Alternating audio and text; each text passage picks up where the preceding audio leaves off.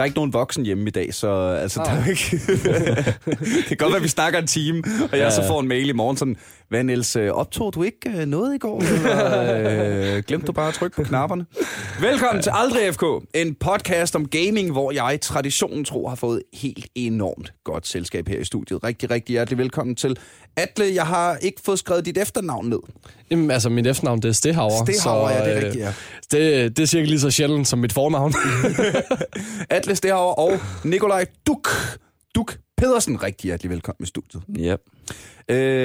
Jeg har inviteret jer i dag, fordi vi skal snakke om den danske e-sportsorganisation Team Singularity. Ja, som du, Atle, jo er hovedmanden bag. Og hvor du, Nikolaj, er Team Singularities nyeste signing. Ja, inden for Fortnite. The Fortnite Champs. Ja, yeah. Og jeg tænker lidt, at vi sådan snakker lidt individuelt, lidt med hver af jer, lidt frem og tilbage om, hvordan... Fordi jeg vil jo gerne høre om rejsen i virkeligheden, ikke? Jeg vil gerne høre lidt om, hvordan startede det hele, og så på et eller andet tidspunkt lidt om, hvordan jeres veje så er krydset hinanden, og hvad vi så gør fremefter. Det tænker jeg også er meget relevant. Først synes jeg måske lige, at vi lige skal tage en lille kort snak om jeres Nix, drengene. Fordi I har begge to jeres egne navne som Nix. Man kan vælge alt i hele verden. Du kan bare hedde lige, hvad du vil. Men Atle og Duck, fornavn og efternavn, I burde nærmest. Jamen altså, hvis jeg starter, så kan jeg jo sige, at... Du prøvede at skrive noobkiller, men den var taget, og så... Ja, altså, jeg har faktisk gamet lige siden jeg har været lille. Altså, det var min stedfar, som der, du ved, satte mig i gang tilbage med modem og alle de andre gode ting, da vi spillede Warcraft 2. Men det sagt, så jeg har jo altid haft et specielt nok navn i forvejen, kan man næsten sige. Jeg har faktisk næsten altid blevet mødt sådan, ja, men hvad hedder du rigtigt? Når jeg har sagt, ja, pæn goddag, mit navn er Atle, så sådan, jamen, hvad hedder du rigtigt? Jamen, så derfor virker det næsten naturligt at bare have mit eget navn. Det skal siges, at jeg har faktisk også et in-game nickname, som jeg har brugt en gang imellem, og historien bag det er endnu mere latterlig, men det jamen, så vil vi gerne have det. Der er masser af plads til latterlige anekdoter her i podcasten. Det kan jeg næsten mærke på det.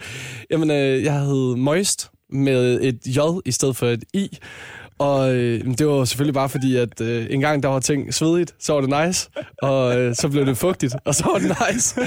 Og så, det er faktisk en historie, der går helt tilbage fra den gang, hvor jeg var DJ, og det var faktisk Morten Brem, som var skyldig i det her, men ja, det var tilbage den gang, hvor jeg havde en...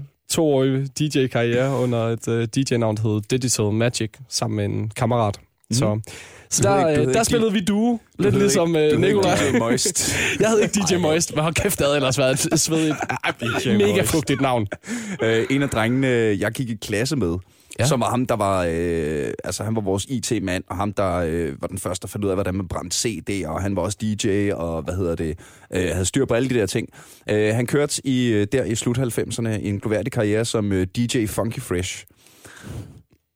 Jeg synes ikke rigtigt, jeg har hørt et DJ-navn, der har slået den indtil videre. Altså Funky Fresh, det er også cirka lige så Funky Fresh, som det kan blive direkte. Ja. Vi kaldte ham DJ Colgate. Ja, okay. Det lød lidt som nye Colgate-flavor. Det kunne faktisk godt være. Du, Nikolaj, inden jeg trykkede record over på en af de her 10.000 knapper, der jeg er alene i studiet i dag, skal det siges, hvor vores kære producer Jonas er ikke til stede i dag, så jeg føler mig lidt som...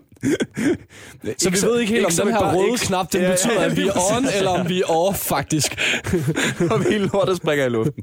Nå, inden vi trykkede record, så fortalte du, Nikolaj Duck Pedersen, om dit nick, Duck, ja. Men med 2 H'er. Ja, jeg har altid heddet det med 1 H, men jeg har en irriterende lillebror, som kom ind i spillet før mig, og han besluttede sig for, at nu skulle han hedde det med 1 H. Så jeg har simpelthen jeg har prøvet alle mulige nicknames, men jeg synes aldrig, at jeg fandt noget, som ligesom, jeg kunne lide ligesom Duck med, og så tog jeg det med 2 H'er. Hvor er det fedt, så han altså, nu er du en pro Fortnite-spiller. Ja. Så... Du har en lillebror, der tog dit nick, fordi han kom... Han kom en dag før mig ind i Fortnite.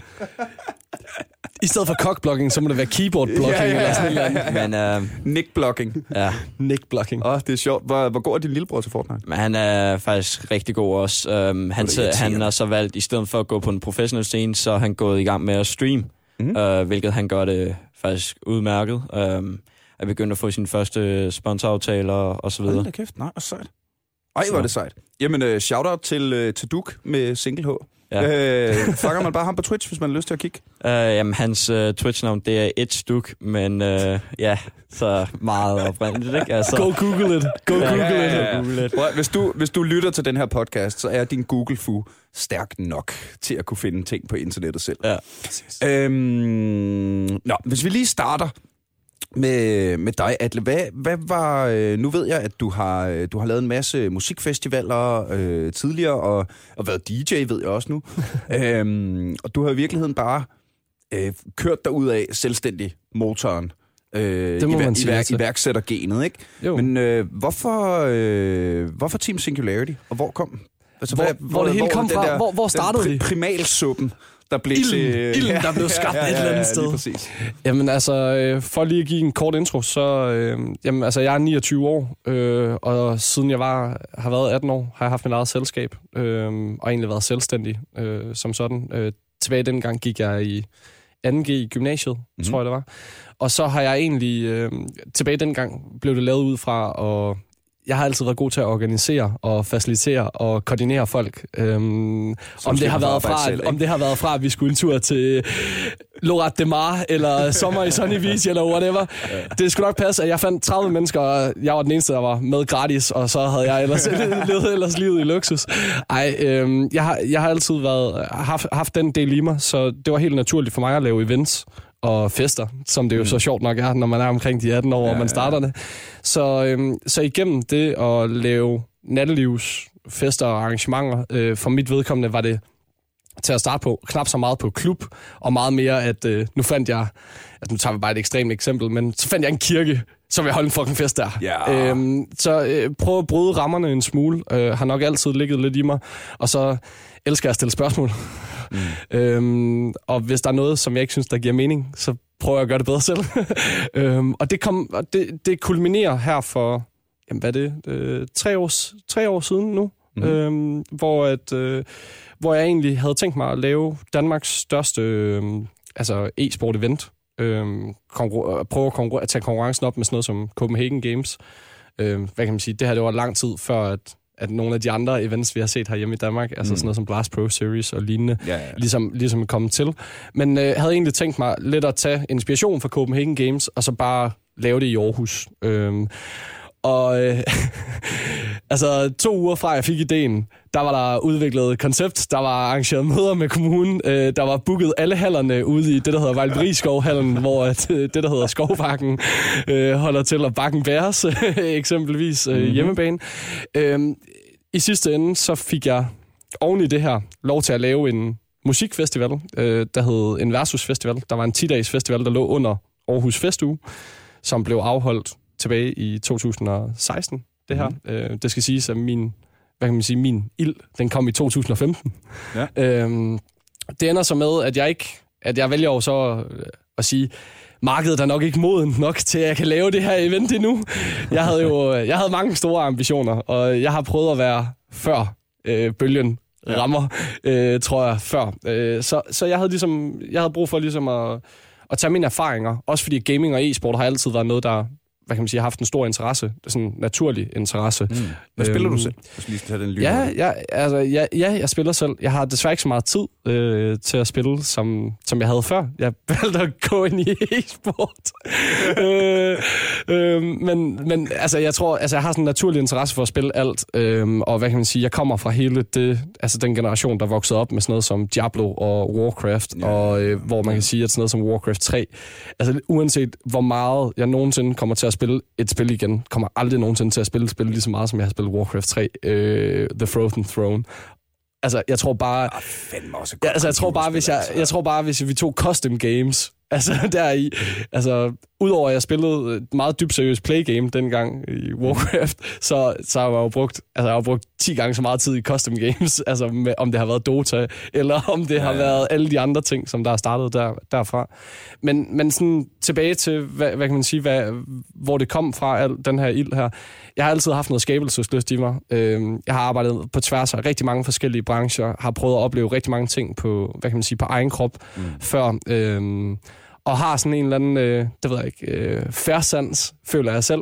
Og så følte jeg lidt, da jeg gik ind, at jeg kunne være med til at revolutionere, eller i hvert fald trække den her bølge af popkultur, der ligesom kom ind igennem gaming, og gøre det bogstaveligt talt til popkultur. Altså gøre det mainstream. Altså trække det fra subkultur til mainstream, fordi at jeg har prøvet at være det bindeled før i andre ting. For eksempel sådan noget som graffiti. Hvor, hvad kan man sige, det er også blevet mere mainstream graffiti, end det var for, lad os sige, 10 år siden.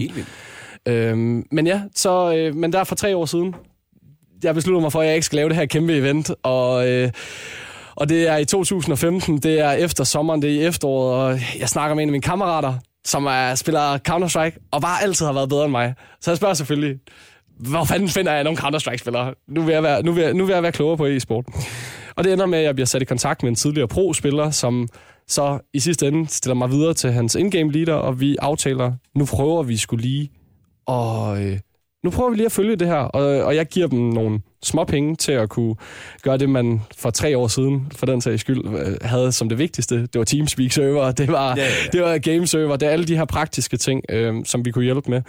Og ja, et halvt år senere, altså, hvad kan man sige, min testorganisation dengang hed AIM eSport, tror jeg, eller ja, det ved jeg, jeg kaldte den. ikke tror, det vidste jeg. Nå, det giver mening, fordi det fandt jeg jo på jeres hjemmeside. Ja. Det der med, og jeg tænker, AIM, hvad står det for? Nej, AIM, man skal sigte jo, man skal pege. Selvfølgelig skal man fucking det. Fordi man skal pege og skyde nogle mennesker i ansigtet. Det var jo lidt, det var lidt der, hvor det kom fra, altså, men det gav mig muligheden for ligesom at få testet en masse forskellige ting, og en masse, hvad kan man sige, en masse af de hypoteser, jeg har stillet op, inden jeg gik ind i e-sport eller gaming, dem kunne jeg ligesom få bekræftet og testet af det halve år. Altså, jeg gætter på, hvis man skulle gøre det i nu her, så ville det sikkert koste 500.000. Dengang kostede det mig 25.000 eller sådan et eller andet, og ligesom lave en markedsundersøgelse på et halvt års tid, hvor man ligesom fik testet tingene af. Det ender med, at jeg bliver teamet op med nogle investorer, og hvad kan man sige... Jeg kommer med en investor fra min side af bordet, og så rent faktisk ham, der var min in-game leader dengang på CSGO-holdet, en der hedder André Skurken Sørensen. Han kom faktisk med en fra hans side, og så var vi ligesom 4 partnere, der startede Team Singularity, og vi startede, hvad kan man sige, med en meget ydmyg, vil jeg kalde det, startkapital, i forhold til ligesom at tage vores foretagende. Men det er jo faktisk, altså det kom faktisk, altså hvad kan man sige, så alt mit i forhold til e-sport, det kom så egentlig af, at jeg havde tænkt mig at lave Danmarks største e-sports-event. Og så blev det til en organisation, og lige pludselig, så før jeg havde set mig om, så var der gået 2 år, og så det, altså hvad kan man sige. Og så fik I travlt? Altså, vi har haft vores rejse har været, jeg vil kalde det hektisk, er mildt sagt. Men det er klart, altså, jeg så jo nok bølgen opstå ude i havet, og så tænkte jeg... Den skal jeg fucking surfe, den der. Og jeg købte et surfboard. Det surfboard, det var sgu bare ikke særlig stort. Altså, så det kunne ikke bære hele min vægt, så jeg var nødt til at ligge ned hele vejen, mens at, jeg ligger oven på bølgen. Jeg glæder mig til at kunne rejse mig op og kunne vise, hvad kan man sige, hvad vi ligesom har i pipeline, for, især for 2019. Vi har mange ting, som der, hvad kan man sige, kommer til kende nu her. Kan man sige, der er en af grundene til, at vi ligesom sidder her med Nikolaj i dag, selvfølgelig. Men det er jo det, Nikolaj. Hvad så med din historie? Er det, ikke at vi er færdige med at snakke om din, Atle, men hvor gammel er du til sammenhængen? Altså, jeg er 17. Du er 17 år gammel, og du er lige blevet fucking signet som pro-gamer. Ja. Du er jo det, halvdelen af alle mine lyttere hader dig. Så pest lige nu. Det er du godt klar over, ikke? Ja. Altså, hvad med dig? Er det bare den klassiske, jeg spillede meget computer, det viste sig, at jeg var god til det, en dag ringede Atle? Nej, altså, jeg spillede ikke så meget computer i starten. Jeg var mere den computerspiller, der sad og spillede med vennerne. men var mere den, der havde lyst til at være ude og spille fodbold. Og det gik egentlig meget godt med fodbolden, men jeg ender så med at blive skadet i knæet. Hvilket... Du tog ikke en arrow to the knee? Nej, så... jeg er ret modtagelig for skader, og det måtte jeg så anerkende og se, at det skulle ikke være den vej, jeg tog. Og så havde jeg en glæde for, hvad det hedder, gaming i forvejen. Hvilket så ender med, at jeg finder det her spil, der hedder Counter-Strike, som jeg så spiller... alt for mange timer. Og jeg begynder så at blive bedre til, end dem, jeg sidder og spiller med, og jeg finder så ud af, at der er de hjemmesider, man kan sidde og spille på. Dem begynder jeg så at spille på, og så var der en anden organisation og et hold, der ligesom fik øjnene op for mig, som jeg så spillede for kort. Og det er altså... Så det Team Singularity er ikke den første organisation? Nej, ikke den første sådan, for mig, men det er helt klart den største, og de andre, den jeg spillede for på det tidspunkt, den kører ikke rundt længere. Men hvad det hedder, jeg begynder så at spille meget Counter-Strike, får nogle gode resultater, og det ender så med, at jeg så går hver for sig med holdet, organisationen, og jeg søgte så ind på Singularity på det tidspunkt først, hvilket jeg så aldrig fik et svar for. Men jeg måtte så anerkende, altså de havde jo så også et fuldt CSGO-hold på det tidspunkt, som gjorde det rigtig godt. Men er det ikke også sådan i... altså fordi det er en ting, jeg underviser en gang mellem nye stand-up-komikere. Ja. Og en af de ting, jeg siger til dem, det er, prøv at høre, I skal ikke spørge. I skal blive så gode, at I bliver spurgt. Ja. Altså det er sådan, fordi det gjorde jeg også meget i starten, ikke? Så ringede jeg til Thomas Hartmann. Jeg ser, du kommer nyt show. Skal du ikke bruge mig til at varme op? Det er jo ikke sådan, branchen virker. Nej. Det er, du skal smadre folk, når du står på scenen, så meget, at Thomas Hartmann ringer til dig og siger, hey, jeg skal bruge en opvarmer, ikke? Lige præcis. Og det er jo, og det kendetegner, hvad kan man sige, det meget godt. Altså jeg tror, hvad kan man sige, for lige at give en forklaring på, hvorfor Nikolaj han for eksempel ikke fik et svar på den mail, som han sendte. Det var, der var egentlig 2 årsager til det. For det første så var årsagen til, at før at vi, hvad kan man sige, havde været i kontakt med Epic Games, der havde vi en tese om, at alt, der var under 18 år, var i virkeligheden ligegyldigt. Og det er jo meget hårdt at definere det sådan, men... Især i den her branche, mand. Og især i den her branche, og især i sådan et spil som Fortnite, hvor at, jeg bare må sige, at kernespillerne af toppen er, altså, de er typisk 16-17 år. Ja, okay. Der er også mange, der er yngre, og det bliver folk typisk overrasket over. Hvad kan man sige? Den partner, som Nikolaj er blevet signet med, hedder Sebastian, og han er for eksempel kun 14 år. Ja, folk de tror ikke på, at han er 14, fordi altså... når det er, at de andre professionelle spillere spørger om vores alder og så videre, så når det er, han siger 14, så er det sådan, nej, det er en joke. Det er du ikke. Du er 18, du er 17, fyre, alt muligt. Og han er 14 år gammel, og han løber folk af smadret. Ja. Lige præcis. Ej, hvor er det sejt. Men du kan godt se, hvis du får en ansøgning, hvor du sidder og tænker, hvad fanden skal jeg til at have 14 år inden? Ja. Og, altså, jeg må sige, jeg har akademihold i forvejen, jeg har også haft yngre spillere. Altså, den yngste spiller, jeg har haft, har været 13. Men stadigvæk, det er meget arbejde, der er indtil, at jeg vil sige, at folk de er måske 16-17 år. Det er forskelligt fra person til person. Men som udgangspunkt, der er det klart, at det kræver også lidt, at man har udviklet sin egen personlighed og id, altså før man ligesom kan være stjernen, der står blandt publikum, ikke? Det, der gjorde, at Nikolaj, han dengang ikke fik et svar, det var blandt andet det her med alder, selvfølgelig. Og så er det faktisk også, og det er lidt en konstant, altså de sidste 3 måneder har jeg modtaget i snit 3 ansøgninger til Fortnite om dagen. Ja. Yeah. Fra hold fra hele verden, og alle folk, nogle folk, de er dygtigere til at få givet deres præsentationer end andre.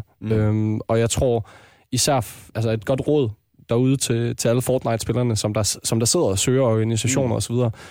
I stedet for at bruge så lang tid på at finde ud af, hvem der I skal søge hos, så brug 3 timer ekstra på jeres præsentation. Lær at lægge nogle billeder ind i den. Lær, hvilke informationer det er, som der er relevante for organisationen at se på. Lad være med at forvente, at organisationen går ind og tjekker 15 forskellige links, som I sætter med, og når de ikke har noget at holde det op imod. Lav en ordentlig præsentation, og send den som en pdf. Eller glem alt om præsentationen og alt om at kontakte. Så fucking ring. Ja, eller glem alt om at ringe og brug alle dine ressourcer på at smadre folk. Ja. Ja, ja. Og så på et eller andet tidspunkt... Hvis du er den bedste, så er du den bedste. Så bliver du samlet op. Så ringer telefonen. Ikke? Det gør man. Altså, i alle sådan nogle brancher, hvor man kan blive opdaget, om det så er skuespiller, eller pro-gamer, eller komiker, eller danser, whatever, ikke? Altså, så er det bare federe, at telefonen ringer, end at du skal tage telefonen og ringe ud. Og den ringer mere, jo dygtigere du er. Ja, det gør den. 100%. Altså det, jeg har et eksempel for den nyeste signing, som Team Secret har lavet, en anden organisation med deres Fortnite-hold. Han var en af dem, som man kalder en popstomper. Altså han smadrede alle. Og de vælger så at kontakte ham efter Dreamhack, hvor han også var, og han var smadret fuldstændig alt. Og han var på en mindre organisation, men da han fik den kontrakt, som han fik, så må han bare anerkende, at det var ikke noget, han kunne sige nej til. Altså, og han har aldrig spillet med dem før. Han har ikke spurgt eller noget som helst. Han har bare været... De har kendt ham for at ligesom... At han har smadret dem. Altså fuldstændig. Det er også... Men det er den nemmeste måde, man gør indtryk på. Det er også den nemmeste måde, de nye komikere gør indtryk på de etablerede komikere, der, hvis vi griner, når du står der. Ja, yeah. Og chok-effekten. altså chok-effekten. Jeg synes jo så bare, det er lidt ligesom jeg går ud fra, I har det. Jeg synes jo, det er mega irriterende, når de nye er sjove. Ikke? Ja, men det er klart. Altså, så lige pludselig, så står man selv der på grænsen. Er man passé? Eller er man det nye? Er man passé? Eller er man det nye?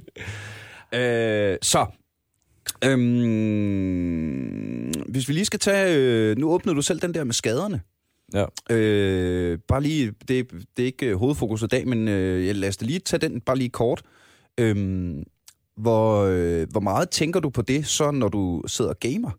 Fordi det er jo altså mange timer i den samme position, og musearm, og skulderskader, og alle de her ting. Ikke? Så hvis du er modtagelig lige frem over for skader, er det så noget, du tænker ind i din trænings... Jo, men selvfølgelig, fordi altså, jeg har nogle andre professionelle venner, som også sådan, har haft samme problemer med nogle skader, de har fået, og så er der er nogle gode YouTube-videoer derude, hvor der er nogle øvelser, du kan lave. Og dem laver jeg, hver gang jeg står op, og før jeg spiller, og sådan hver anden time, fordi at jeg kan godt mærke, altså, ens håndled og sådan noget, og hvis det ikke er, at man har glemt at gøre det, så kan man godt mærke en forskel. Og det er også derfor, at jeg er ikke den, der sidder ned i 4 timer og kun sidder foran computeren. Jeg går gerne udenfor, holder 5 minutters pause, går udenfor, laver et eller andet, så jeg ikke kun sidder ned. Og det har hjulpet mig meget. Altså, jeg havde på et tidspunkt, da jeg spillede Counter-Strike, fik jeg en øjenskade. Og det er så derfor, at når jeg sidder og spiller, så bruger jeg briller. Og det gør jeg, fordi at der er noget, der hedder det blå lys i en computerskærm, og det skader ens øjne. Og i de briller, så har jeg så fået gjort det sådan, så de er blevet fjernet. Altså det lys, det er simpelthen blevet fjernet, ikke? Det er sådan computersolbriller, er det i virkeligheden, jamen, ikke? Altså, og så skulle jeg også have nogle læsebriller, og så kombinerede vi det sammen. Ja, ja. Og så... Jamen lige præcis. Og nu nævner jeg lige en ting, som jeg nævner ret tit, fordi jeg synes, det er så fedt. Jeg havde for nylig Bosa i Idrætshøjskole inde i podcasten. Som er sådan en højskole, der historisk set har arbejdet rigtig meget med kampsport, ikke? Og så kan man tage på Bose, og så vælger man 2 linjefag. De har så åbnet en e-sportslinje. Og normalt så er det sådan noget, så vælger du badminton og kajak, eller sådan noget, ikke? Idrætshøjskole-ting. Deres allerstørste crossover lige i øjeblikket, det er e-sport og fitness. Ja. Altså den sådan, bare med hestelængder ting, kombination, der bliver brugt mest, det er e-sport og fitness. Altså, så der bliver bare... Jeg tror, det hænger meget sammen. Altså, jeg tror, det bedste eksempel, nu kan jeg kun tage det fra mit eget liv, ikke? Tilbage dengang, hvor jeg spillede Warcraft 2 og Warcraft 3. Tilbage i de gode gamle dage, som man vil sige. Da jeg gik på gymnasiet, på det tidspunkt, jeg har altid været sportsdreng og fodbolddreng. Altså, siden jeg var lille, har jeg haft en bold i hånden, tror jeg er den rigtige måde at sige det på. Så er du dårlig til fodbold. Det skulle man... Det følte jeg. Det følte jeg også selv. Nej. Men tilbage i 2G, der spiller jeg rent faktisk divisionsfodbold. Og jeg spillede det ude... har både spillet ved AGF og det, der hedder Skovbakken. Selv dengang, hvor jeg trænede 6 gange om ugen, havde løbetræning for mig selv 3 gange, og i løbet af ugen havde kamp i weekenden. Altså, reelt set meget fodbold. Mm-hmm. Der spiller jeg stadigvæk mere computer, end jeg fucking spiller fodbold. Altså, og det lyder fucking åndssvagt, men altså, ja. Altså, der sad jeg ved min computer derhjemme, altså, og det var måske fordi, at du spillede ikke lige fodbold efter klokken 22 måske, eller sådan noget i den stil. Altså, det er ikke fordi, man ikke kan løbe en tur, men altså, var også teenager og boede inde i byen. Ja. Sådan noget. Så, men så spillede jeg da måske computer 3-4 timer. Altså, min mor og far, de vidste måske, at jeg spillede computer i en time eller to, eller sådan noget, men jeg tror aldrig, at dengang... at jeg sidder du og smiler ret meget. Det har forældrene heller ikke helt. Altså, man har sin træningspas. Altså, så må de enten være dygtigere selv til at sætte deres begrænsninger op, og du ved, store flashy ting, og at modem går ud af sig selv, eller sådan noget, men altså, er muligheden der? Ja, også må de leve med, at man gerne vil være dygtig. Ja, men altså, tilbage fra den gang, der må jeg jo bare sige, altså, jeg spillede mere computer, end jeg spillede fodbold. Mm-hmm. Så gamede i virkeligheden mere dengang. Og jeg tror bare, at nu her, hvor at man har haft... Altså, jeg må sige, altså, det der fik bølgen til ligesom at rulle eller indover... Altså, det var selvfølgelig, da Astralis, de... Ja, altså to medier. Og det fik alting i skub, og alle var helt op og ringe, og det spredte en masse ringe, altså helt ned til græsrødderne. Og det var rigtig, det var en fantastisk, altså det har været fantastisk at ligesom have været i e-sportscenen, mens det er sket, tror jeg, den rigtige måde at se på. Så kan man virkelig se, hvor hurtigt det har udviklet sig. Men var det også, nu siger du, var det så, fordi når du snakker om Singularity, snakker du meget om det sådan, meget sådan hippie, corporate social responsibility-agtigt, og vi gør det for at brede ud og ligesom åbne bredden. Altså det er vel også en... Hvordan fordi du er også en forretningsmand. Selvfølgelig. Hvordan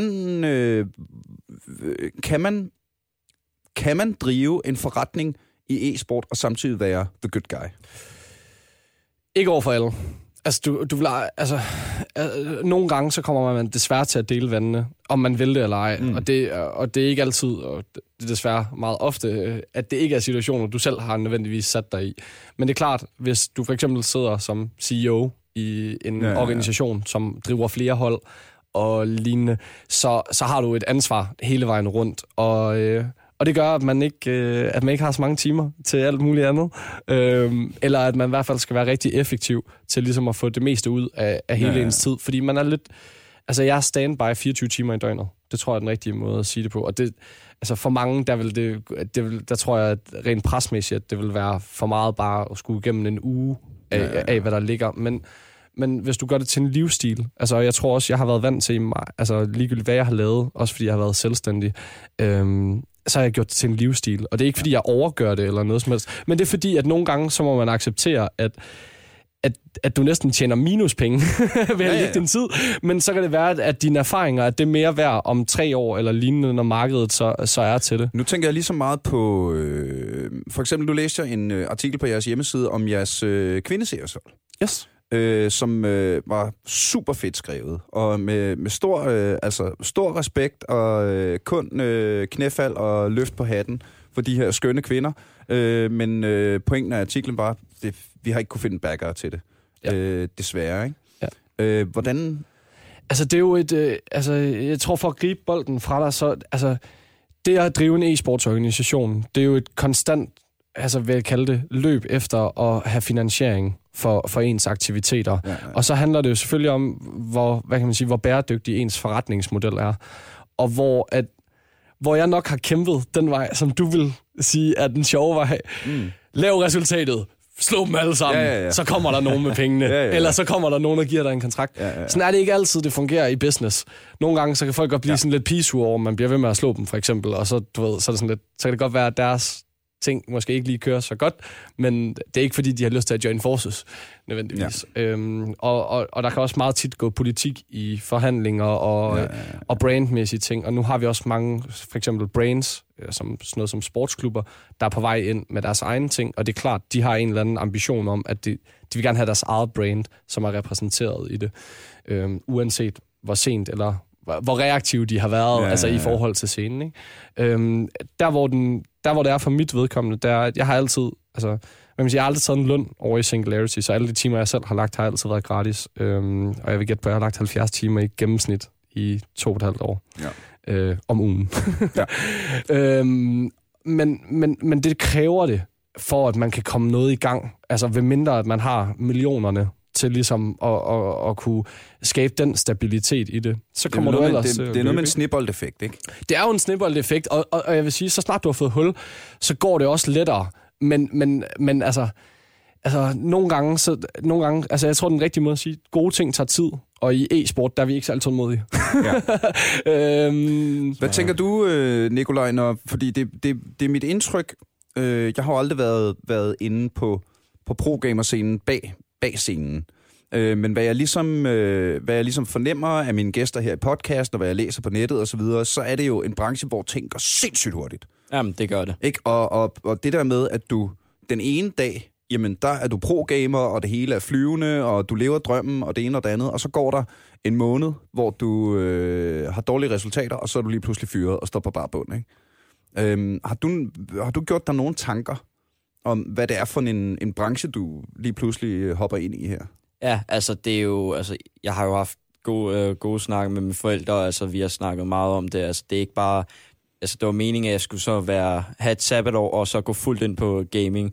Men det er ligesom over sommerferien her, har jeg tænkt, det er ikke lige det klogeste valg, fordi jeg skal gerne have min uddannelse, og så kan jeg gå fuldt ud på gaming. Og det er ligesom derfor, jeg... fortsætter i mit andet G her, som jeg skal til at begynde her, og så samtidig have det her gaming. Kan du træne nok til at holde dig på toppen, hvis du samtidig lige har fucking blækregning? Det er der ikke noget, der hedder længere. Jeg er gammel. Det gør altså også på mit gymnasie. Der hedder nu det e-sport og fitnesslinje. Nå, altså, kan du det? Ja, jeg gjorde det jo, som sagt, i Counter-Strike og førhen, og der var det med eksamen og sådan noget, og det kræver egentlig bare god planlægning. Og når det er, du har sat dig for, okay, nu har jeg de her lektier, og jeg har så meget tid til det, så det der med, men jeg vil hellere se Netflix, jeg vil hellere lave et eller andet. Nej, du har ligesom taget dig et, hvad kan man kalde det, et job, og derfor så skal du i din fritid, der skal du lave det, som det er, altså hurtigst muligt, og så godt du kan, og så kan du så ligesom gå på arbejde, som man kan sige det. Ja. Og det er jo også noget af det, som, hvad kan man sige, jeg tror, der er mange organisationer, der fejler i den opgave, men noget af den allervigtigste opgave, som mig, som, altså i den rolle, som jeg har i Singularity, det er at hjælpe andre folk med at koordinere deres tid optimalt. Ja. Fordi at, nu kan jeg tage et eksempel. Du kan ikke rigtig... Altså, tilbage i april måned, der var vi omkring 100, 134 mennesker i Singularity, hvor at der altså var 100 af dem, der var spillere og med kontrakter, uanset om de så havde en løn eller ej. Det kræver en del koordinering på et top management level i et virksomhed, som, hvad kan man sige, er drevet af passion frem for økonomien. Og det er der, hvor den har været, men så bygger man det jo videre derfra. Men så længe at kommunikationen i en organisation, både internt og eksternt for den sags skyld, er ærlig og sådan lige ud, så kommer man altså langt. Altså det gør man. Altså, og nogle gange bliver man også overrasket over, hvor stor forståelse man måske kan få for spillere, også selvom at de har en løn, og også selvom at løn kan være forsinket, og også selvom der kan ske rigtig, rigtig mange ting. Generelt har vi... Altså, hvad kan man sige, over i Singularity, der har det altid været sådan lidt, vi kæmper alle sammen for det, som vi elsker allermest. Og det vil være at have en fuldtidslønning i et e-sportsrelateret regi. Om det så er som management, som caster, som spiller, eller som det er i virkeligheden sådan, mærker du det, når du sådan helt ny organisation...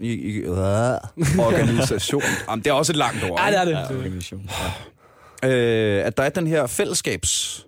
den her tribalism. Nu er det os, der er Singularity, og nu gør vi det her sammen. Jamen, altså, det kan jo... Jeg kan klart mærke, altså, Atle vil være det bedste, og er hele tiden frisk på, okay, hvis der vi vil have en snak, så skal vi bare ringe til ham. Hvis der er et spørgsmål, har vi brug for hjælp, et eller andet, så det er selvfølgelig bare også din chef. Jeg kan godt se, at jeg spørger dig om alt det her, mens din chef står lige.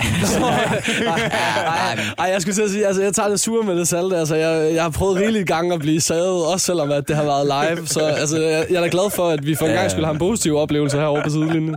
Ej, det... Sådan.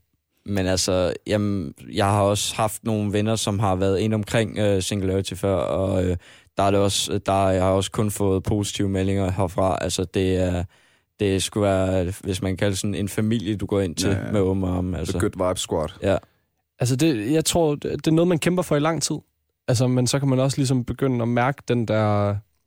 Man kan godt begynde at mærke, at nogle af de bjørnetjenester, man har gjort igennem sin vej op fra græsrødderne af, hvor man for eksempel ikke har holdt på spillere, altså mod deres vilje, eller ikke har sat en buyout på dem, fordi at det alligevel var unfair, at der skulle være en buyout på dem. Man kan godt mærke, at noget af den der goodwill, den kommer lige så stille og roligt tilbage. Altså, hvad kan man sige, det er tungt bjerg, måske lige at komme over, hvad man nogle gange føler, man giver, frem for, hvad man får tilbage. Men når man så får det tilbage, så er det en ekstrem givende oplevelse, tror jeg er den rigtige måde at sige. Man bliver sådan helt høj af den der følelse af sådan, ej, hvor kæft, var det bare rart at vide, at man gjorde det rigtigt, og at det også var det rigtige. Ja, altså, nogle gange, så, jeg tror den rigtige måde at sige, man kan ikke altid spille det korte spil i e-sport. E-sport kan meget hurtigt komme til at virke som kortspil, som du selv siger. Det kan meget hurtigt gå fra, at du er helt heroppe, og så en måned senere, der er der ikke nogen, der kender dig, eller snakker om dig længere. Ja. Og der tror jeg, det er vigtigt, det er, at man ligesom får bygget rammerne og bygget talenterne, og det er også noget af det, jeg kan mærke. Altså, det er en af grundene til, at jeg også gerne vil arbejde sammen med Nikolaj og Sebastian, som er vores to signede Fortnite-duo-spillere.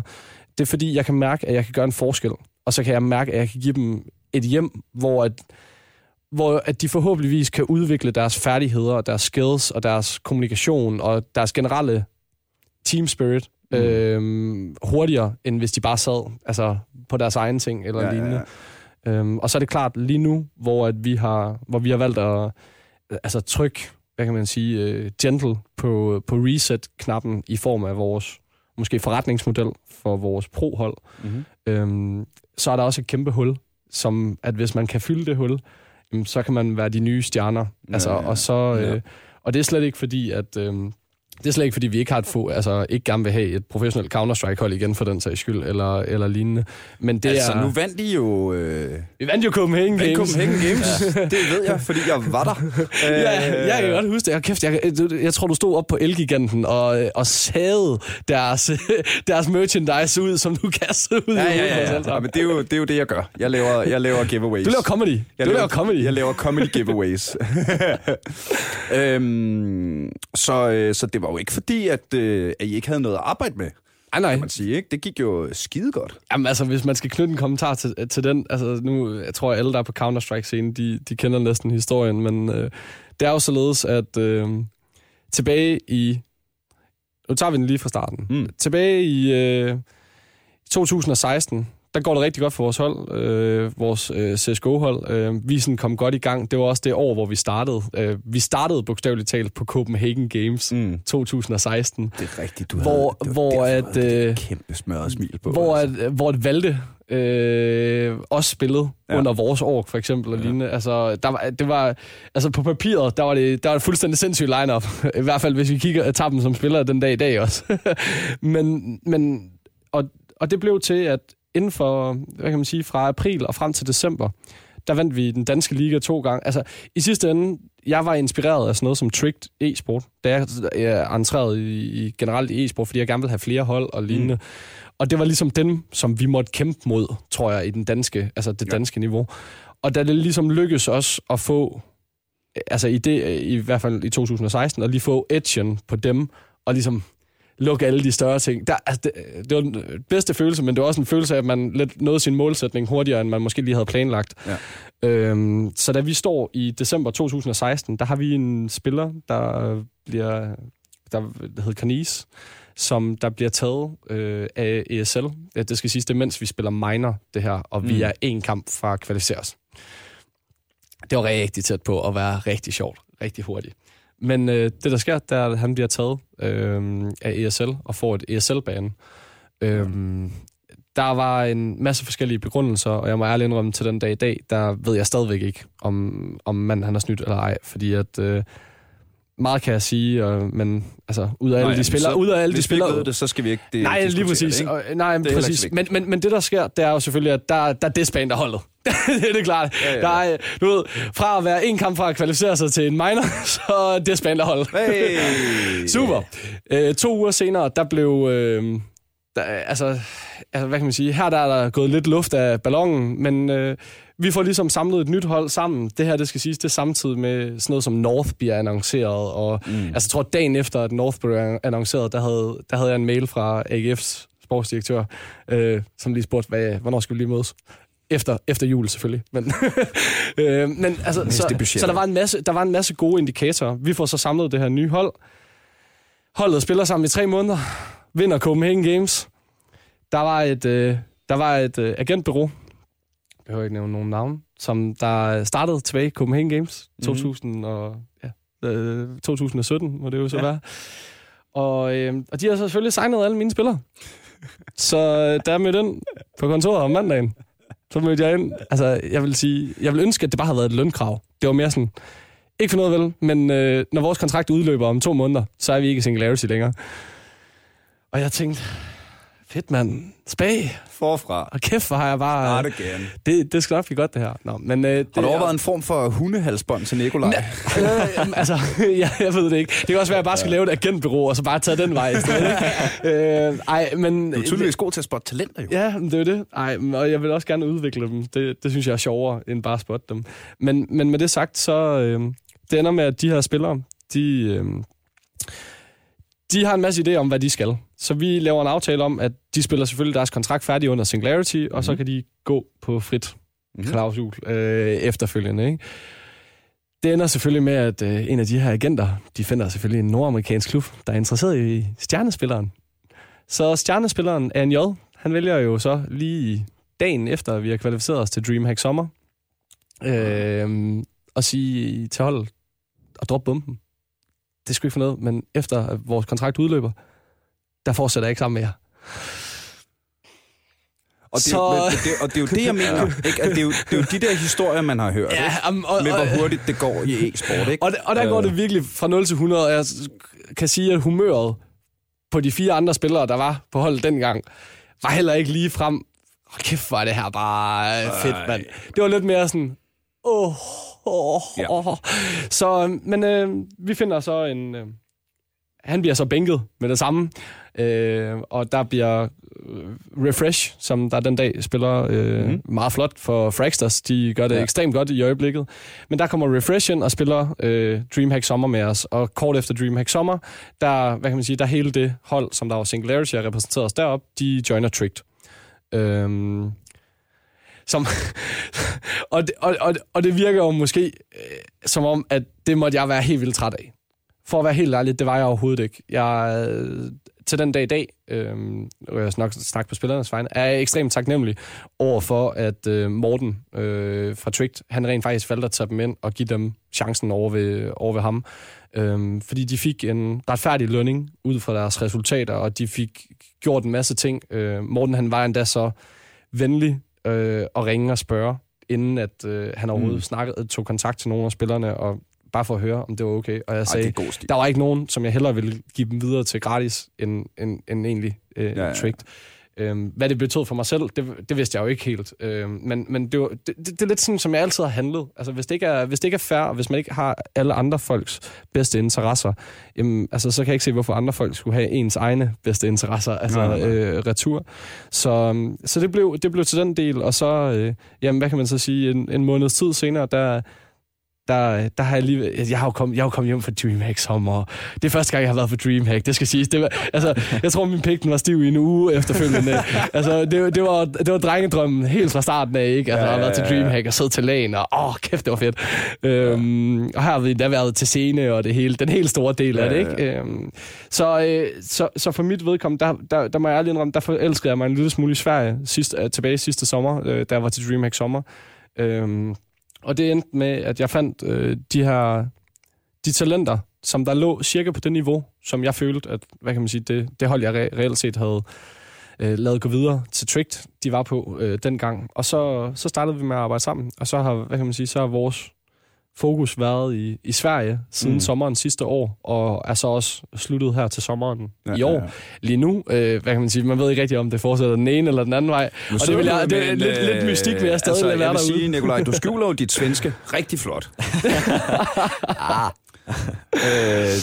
Det er jo ikke, fordi I har glemt Danmark. Overhovedet ikke. Overhovedet ikke. Altså, det er også, og det er jo også derfor, at det er en fryd at kunne annoncere sådan noget som en dansk Fortnite-duo, som rigtig vores første sådan rigtige Fortnite-team, som der kommer ind. Og jeg er sikker på, at Nikolaj han også kan fortælle lidt om, hvad hans planer er med, om det bare skal være en duo, eller om de ender med at tage et par ekstra spillere ind. Nå, men det er jo der, hvor jeg meget på bo. Altså, så, hvis du er ham, der ser bølgen komme langt ud af. Så er jeg ham, der drukner i den og popper op efter bølgen er helt væk og siger, hvad? Er der et nyt spil, der hedder Fortnite? Du er Captain Jack Sparrow. Bare, du ved, hvis vi laver den metafor, men det... Bare en lille smule fuglere. Så Fortnite er jo er ikke det, jeg ved mest om. Hvad er... jeg ved jo godt, hvordan spillet foregår og alt det der, men hvordan er holdstrukturen? Fordi for mig, når jeg bare ser det på stream og så videre, så virker det meget som et udpræget singleplayer-spil. Hvordan bygger du en duo-struktur op og senere en holdstruktur op? Jamen altså, der er jo forskellige ting, du skal tage til eftertanke. Altså, der skal være de to sindssyge spillere, som bare kan flække alt, som du også sagde tidligere. Og så skal der være dem, som ligesom... tænker lidt mere over, hvad de gør, har lidt mere forstand på, hvad man kan gøre, for det er ikke, fordi der er jo de zoner, du skal hen til, og det er ikke bare lige at løbe direkte ind i den. Det handler om rotationer rundt, hvor kan du ligesom komme hen og sidde, og hvor der er bedst for dig, hvad for noget loot har du, hvilke våben har du noget explosives, altså, og så hele tiden holde styr på, okay, hvis nu at min holdkammerat er lav på for eksempel materialer til at bygge med, så jeg bliver hele tiden ved med at sige, hvor mange materialer har du, fordi at jeg skal vide, om han er ved at løbe tør, for hvis det er vi lige pludselig, at der kommer et hold imod os, og han så ikke har særlig mange materialer, jamen så er han væk. Altså, så er han nærmest ubrugelig, og det er derfor, man skal huske at splitte og have en god hold-chemistry. Altså. Ja. Og der er de der forskellige spilstil, og der må jeg så ærligt indrømme, jeg er ikke den, der går ud og flækker alle, altså sådan direkte flæk. Jeg er mere den, der tænker over tingene og er lidt mere den kloge spiller. Ja. Og det er jo, det kan man jo... gennemgribende sige i al sport, det synes jeg virkelig er en af de definerende faktorer ved sport, det er, at du kan lave mechanical plays, eller du kan lave intelligent plays, ikke? Ja, præcis. Eller jeg tror, i klassisk idrætssport kalder man det athletic moves, eller intelligent moves, ikke? Men det er jo det samme, at der er nogen, der bare har de der, hvis jeg peger på nogen, så rammer jeg ham i ansigtet. Ja. Og derfor er jeg den bedste. Og andre, der sådan, hvad nu hvis jeg stiller mig et sted, hvor du ikke kan pege på mig? Præcis. Ja, og så har jeg fordelen ved, at jeg kan se dig, før du kan se mig. Og så dummede den helt ned, ikke? Så nu har I krydset veje, ikke? Ifølge, ifølge jeres hjemmeside, Atle, så er Team Singularity lige nu aktiv i CSGO, Dota 2, PUBG, Fortnite, League of Legends, Call of Duty, Overwatch, Hearthstone og Rocket League. Yeah, buddy.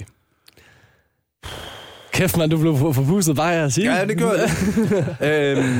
Så hvad er så fokus nu? Skal I bare blive ved med at eskalere, udvide? Eller hvad? Hvor skal vi hen? Altså, jeg tror, den rigtige måde at sige det på, det er, at vi har ligesom brugt sommeren til lige at, hvad kan man sige, gå op i helikopterblik, og så ligesom prøve at vurdere, hvordan har de sidste 2 år været? Hvad har vi gjort rigtigt? Hvad har vi gjort forkert? Så har vi taget en beslutning om, at, hvad kan man sige, de hold, altså det lyder hårdt, men hvad kan man sige, de hold, der ikke kan løfte deres egen vægt i guld, de skal så heller ikke have noget guld for det. Men på den måde, at vi har sagt til dem, at det, altså, vi har faktisk sagt til dem, at vi hellere, hvad kan man sige, vil træde et skridt tilbage, for så at kunne gå 2 skridt frem på et senere tidspunkt. Og det betyder, at vi har afskediget blandt andet vores professionelle Counter-Strike-hold, vores professionelle female-hold, vores Overwatch-hold, hvad kan man sige, gik egentlig i og med, at vi desværre ikke kom igennem vores Contenders Trials, efter vi faldt short i første season af Contenders nu her, så vores Overwatch-projekt er lidt på standby, tror jeg, man vil sige, indtil den næste sæson af Overwatch Contenders kommer. Og så derudover, så har du sådan noget som Dota, vores Dota-hold. Vores Dota-hold, de havde så god en oplevelse tror jeg, til vores, da vi lavede The International Bootcamp her i juli, eller juni måned, slutningen af juni, hvor de spillede EU main qualifieren til den. Gik desværre ikke igennem.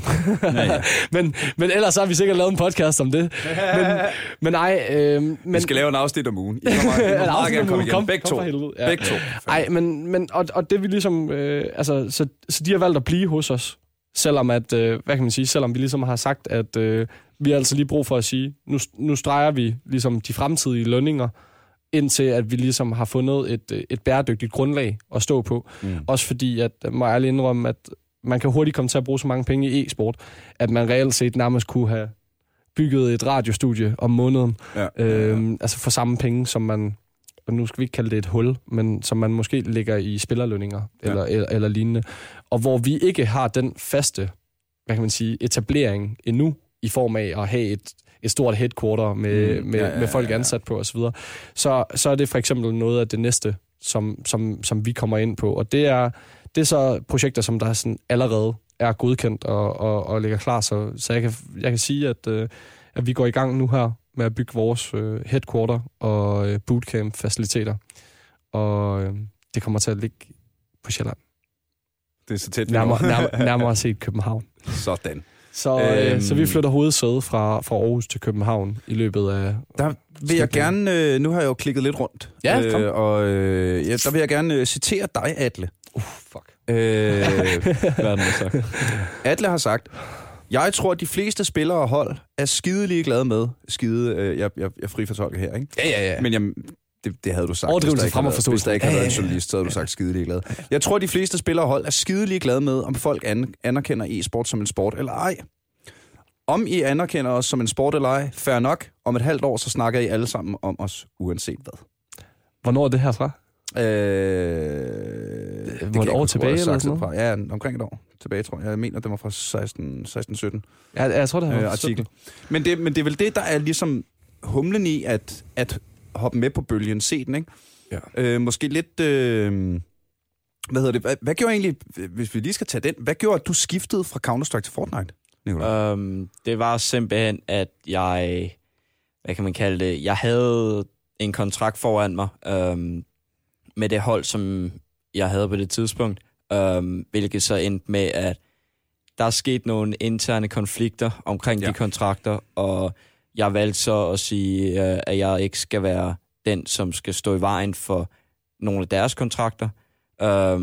Og jeg har ikke tænkt mig at være fanget på den her kontrakt med mennesker, som jeg ikke vil spille med til dagligt. Mm. Altså, jeg skal være med nogen, som ikke udvalgte kun af dem, jeg ligesom spiller med, som, eller turneringer og så videre, men det skal også være venner, og det skal også være nogen, man ligesom kan have det sjovt med. Ja. Familien, ikke? Ja. Og det jeg flyttede så rundt til alle mulige andre spil. Jeg var inde i PUBG, jeg var inde i H1Z1. Altså jeg skiftede mere over til den der Battle Royale genre. Og ja, så en af mine venner besluttede, som var på det hold på det tidspunkt, som vi har været sammen, vi besluttede os for, at vi skulle ikke være Counter-Strike spillere. Vi har været sammen i alle andre spil. Han finder så et spil, Fortnite, i early stages, og så var jeg sådan lidt, lad os prøve det. Altså, vi sidder og spiller et spil, som ikke var i den bedste stand. Mm.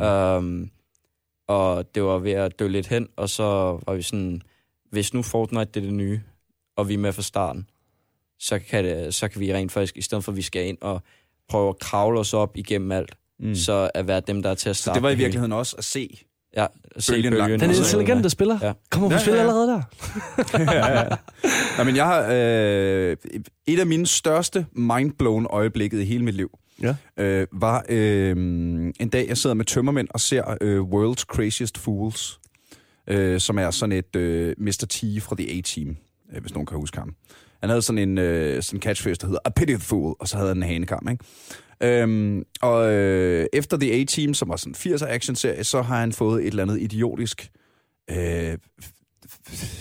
der bliver vist nogle klip fra internettet, hvor folk slår sig i nosserne, og så sidder der en eller anden ubrugelig komiker, der har skrevet et eller andet klichéagtigt, han kan sige hen over det, ikke? Og det slutter altid med, at han ligesom kigger i kameraet og siger et eller andet klichéagtigt, og så går han sin vej, ikke? Og jeg ligger og har så mange tømmermænd, at jeg ikke kan slå væk fra World's Craziest Fools. Hvilket vil sige mange. Og så slutter det med, at Mr. T kigger ind i kameraet og siger, "And remember, you can't stop the waves, but you can learn how to surf." Præcis. "Take care yourself, fool." Og jeg var sådan... mindblown, fordi det var samtidig med, at jeg lige var i gang med comedy, og skulle finde ud af det der med, at hvad gør man på scenen, når du har jokes forberedt hjemmefra, men der sker noget uventet med publikum og sådan noget, og det kan bare ikke forklares nemmere. Nej. Og det er vel også det, der sker i en branche som e-sport, hvor alting går så stærkt, jamen der kommer bølgerne.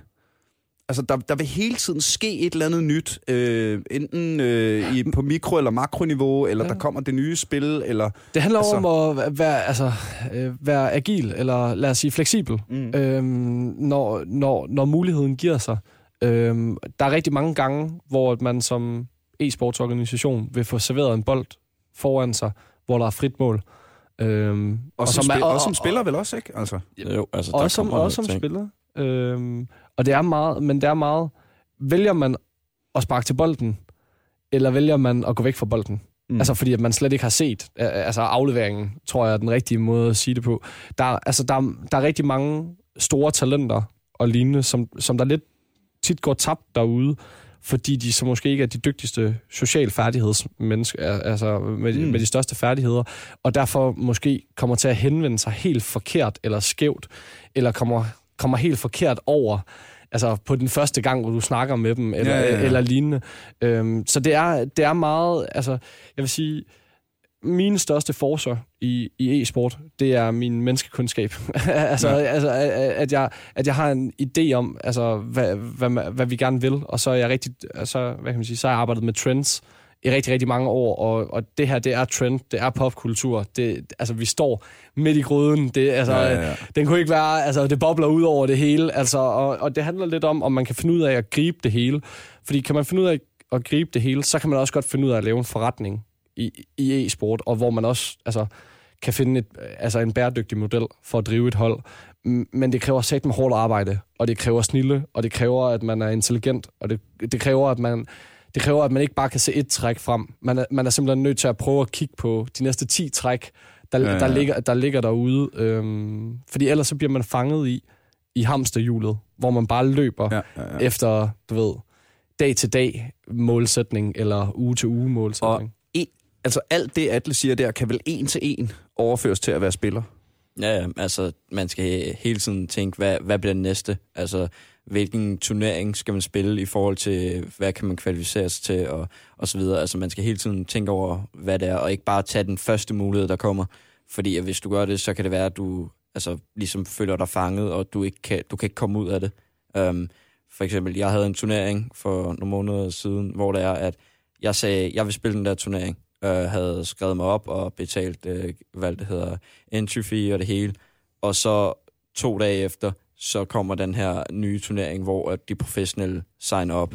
Og så sidder jeg her med den her turnering, hvor det er, at jeg egentlig gerne vil spille den, men på den anden side, jeg vil hellere være i den anden turnering. Ja, og det er sådan et, jeg har lige brugt penge på at komme ind på den her turnering. Jeg bliver nødt til at spille den, altså. Fordi det er jo ikke fordi, at man har alverdens penge, når der man sidder og hele tiden skal opgradere sit gear, fordi der kommer noget nyt, og spillene kræver mere, altså. Ja. Kære venner, vi har snakket en time, fordi godt selskab og tid, der flyver også noget. Hvis vi skal prøve at binde en eller anden form for sløjfe på det, vi har snakket om her. Jamen, hvis jeg skal prøve at binde en eller anden sløjfe heroverfra, så kan jeg sige, at det har været en rigtig spændende rejse, vi har været ude på her. Det har været en rigtig spændende rejse, vi har været ude på her de 2 første år af Team Singularities levetid. Nu er vi snart ved 2,5 års mark. For vores vedkommende, der lige nu, der står vi på, altså jeg vil kalde det, omstrukturerings. Det er vel noget af det, som vi alle sammen kan relatere til et eller andet sted fra vores liv. Vi er i gang med at omstrukturere, således at vores fremadrettede drift bliver meget mere iøjnefaldende, bliver meget mere relevant, tror jeg også er den rigtige måde. Og så rent faktisk også, at vi kan formå at kommercialisere på nogle af de ting, som der er lidt svære at kommercialisere på, som er talenthold, som er talentudviklingsdelen, som er fra græsrødder og hele vejen op, og ligesom skabe den naturlige vej og uddannelse og hele den del. Så vi kommer med nogle større ting her i løbet af efteråret. Og generelt, så tror jeg, at man vil se, at Team Singularity kan finde den her gyldne middelvej med at være en tier 2-organisation og stadigvæk fungere, også selvom at vi må acceptere, at før at vi har tocifrede millionbeløber stående på vores kontor, så skal man ikke begynde at tage kampen op imod selskaber, som eksempelvis, altså nu må vi bare tage sådan noget som Astralis og North, altså, som er det, vi kan relatere til herhjemme, som kun er Counter-Strike. Ja. Begge to laver tocifrede millionbeløb i underskud på deres drift sidste år. I hvert fald ud fra de tal, som jeg har fået vist indtil videre, eller set i andre artikler. Må bare sige, hvis du kæmper mod nogen, som der kan, lad os bare sige, lave 20 millioner i underskud på et år, og du skal prøve at få det til at hænge sammen. Ja. Så kan du godt se, så er det jo 5 uger. Med mindre resultater og færre sponsorpenge og mindre maskine til rent faktisk at lave stordriftfordele. Ja. Altså, man skal huske at vurdere ens konkurrenter, og så ligesom acceptere ens plads i markedet. Og så kan, selvfølgelig kan man udvikle sig fra den position, eller der hvor man vælger at ligge sig. Men man skal også huske at være realistisk. Det tror jeg er det vigtigste, jeg har at sige. Det er, at man skal huske at være realistisk, og så skal man... Ærlighed, det kommer man sgu langt med. Ja. Altså, man bliver skuffet. Man bliver skuffet en masse gange. Og være nu flink. Ikke? Ja, bare være dig selv. Altså, medmindre du selv er et pikhoved, så skal du lave om på dig selv og begynde at være flink. Det var meget til fortolkning, den der. Altså, det var måske lidt for bred, men nej, det, altså, jeg tror, at altså, det er rart at se som organisationsejer og kunne se den udvikling, der har været i markedet gennem de sidste 2,5-3 år. Der er godt nok sket meget, siden jeg startede. Altså, og den spiller, der måske skulle have, jeg ved ikke, 500 kroner i løn dengang, skal nok ligge omkring 10-15.000 dag i dag. Ja. Jeg tror, at til alle de talenter og så videre, som der må lytte med, og som der tænker, hvordan fanden kommer jeg i gang med det her? Og så også gamle røvhuller, som er plus 25, som også stadigvæk har kæmpe gamer og passioneret hjerte for det her. Altså, det er aldrig for sent at for den sags skyld blive professionel eller semiprofessionel spiller. Det kræver bare, at man sætter sig ned, sætter sig nogle mål, og så laver en plan. Og har lige så meget fritid som en teenager. Ja, det både og, men det er klart, det hjælper nogle gange at være teenager og ikke skulle koncentrere sig om at betale regninger til alt muligt andet og få mad serveret på bordet. Så gå efter drømmen, vær realistisk og flink. Ja, det tror jeg skulle være meget godt råd heroverfra. Hvad med dig, Nikolaj? Hvis der sidder nogle lyttere derude, der gerne vil bruge noget mere tid og arbejde med det her? Jamen altså, man skal selvfølgelig tænke sig om og ikke sige alt muligt dårligt om andre mennesker, man ikke kender, fordi at det er der rigtig mange i Fortnite, der er begyndt at gøre. Så det er blevet sådan lidt et toxic spil, så lad være med at... Altså, hold dine holdninger til dig selv. Lad være med at gå ud og skrive et eller andet, gå ud og svine en anden spiller til. Du kender ikke personen for det første. Plus, at det kommer altid til at være der på internettet, så hvis der du er på skal tage ind på en organisation, så vil du højst sandsynligt, så vil de kunne se, at det har du skrevet førhen. Altså, det er ikke godt for dit ryg. Og så bare... Ja, vær venlig også, og så fortsæt med at flække nogle hoveder. Altså, det. Kære venner, hvis man skal følge jer, hele organisationen og dig som spiller og så videre, hvor skriver man og gør det? Jamen altså, som udgangspunkt, så Team Singularity, vi forkorter os selv som SNG. Så hvis man skal finde os, eller google os, eller om man skal finde os på Twitter, eller på Facebook, eller Twitch, eller lignende, så for det meste, så kan man finde os under SNG_eSport. Ja. Det er simpelthen så. Hvis man skal følge med i, hvad du laver? Ja, altså, jeg kommer til at være mere aktiv på Twitter på det seneste her, og på Twitch, så altså, på Twitch, der er det Duk med 2 H'er. Med 2 H'er, ikke? Det er meget vigtigt. Og så, på Twitter, så er det official_, og så Duk. Og ja, det er egentlig... Det er kanalerne? Ja, det er der, man kan finde mig. Pissefedt. Det vil jeg da... altså... Ja, klik jer lige ind. Klik jer ind og kig i det mindste. Gør lige det, ikke? Og fra mit synspunkt, fra den her side af bordet, der synes jeg bare, det er så fedt at mærke de gode vibes. Altså, jamen, og tak, fordi du måtte komme også. Altså, det er virkelig... Jamen, det er jeg så glad for. Det bliver ikke sidste gang. Det håber jeg virkelig ikke, fordi der er meget mere, jeg gerne vil snakke mere med. Jeg vil mægtigt gerne lave et helt afsnit med dig, og måske din duo-partner om Fortnite, for Fortnite har vi slet ikke snakket nok om i den her. Men det er også... Altså, og til den tid kan det jo være, at det ikke bare er en duo. Ja. Hvem ved? Men prøv at høre, første afsnit af den her podcast handlede om Skyrim, som på det tidspunkt var 5 år gammelt spillet. Hvor er det genialt! Så det er ikke... det er ikke aktualiteten, vi sætter højest i fokus. Det er emnerne og gæsterne og menneskerne og de gode vibes. Og især de gode vibes, synes jeg, igen fordi man har hørt så meget om den her branche, hvor det går så stærkt, og en masse mennesker, både høj og lav, bliver skuffet og kede af det. Og det kan jeg bedst lide, hvis folk ikke bliver. Så tak for at holde fanen højt med de gode vibes. Vi prøver. Og meget apropos tak, så skal vi jo sige tusind tak til alle jer kære lytter, der har valgt at støtte Aldrig FK inde på tier.dk. Det er vi... altså, Jonas er helt op at køre over, at der faktisk er nogen, der har lyst til at give os det skulderklap, som vi synes, det er.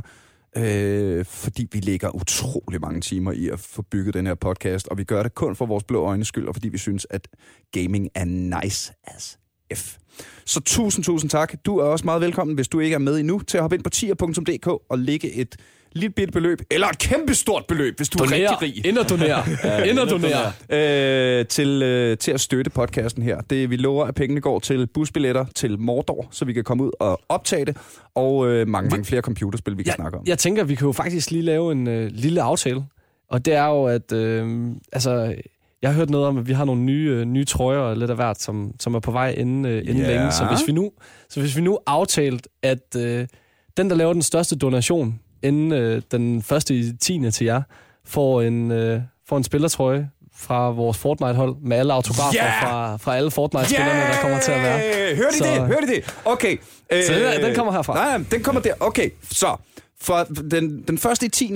Ja, først i 10. Så der er 1,5 måned at køre på. Så, okay, først i 10. Så går jeg ind på tier.dk og simpelthen kigger. Og vælger enten den, der har doneret mest over perioden, eller den, der har lagt den største. Den, jeg synes, der virker nicest. Okay? Det er fandme en rigtig måde at gøre det på. Får sgu en Team Singularity-trøje. Og I skal selvfølgelig gøre det, fordi I synes, det er fedt at støtte, men der er ikke nogen grund til ikke at give endnu mere hype og kærlighed tilbage. Selvfølgelig. Ej, hvor er det sejt, Atle. Tusind tak. Det var slet, Niels. Så kan vi også fortælle, at du er velkommen til at like os inde på Facebook. Det er, du finder Aldrig FK.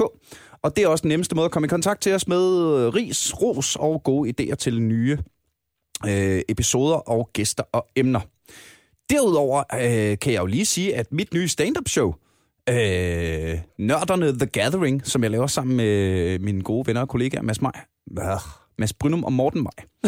Så jeg er så gode venner med dem, jeg blander deres navne sammen. For premiere i aften, tror jeg, hvis det her kommer ud på mandag, og det regner vi med. Så har det premiere i aften i Odense, og det kan du sikkert ikke nå. Men så kan du gøre det, at du hopper ind på zulucomedyfestival.dk og finder billetter til, når vi spiller i Aarhus og København. Der vil jeg mægtig gerne se dig. Og derudover er jeg jo live på Twitch hver mandag mellem 19 og 22, medmindre det er under Comedy Festivalen, for der er jeg decideret AFK og ude at være fuld ude i den rigtige verden, og der vil jeg meget gerne møde jer alle sammen. Atle og Nikolaj, tusind tak, fordi I kom, og tak, fordi du lyttede med. Håber, du er klar igen i næste uge, når vi en gang til er Aldrig AFK. Pow. Mic drop.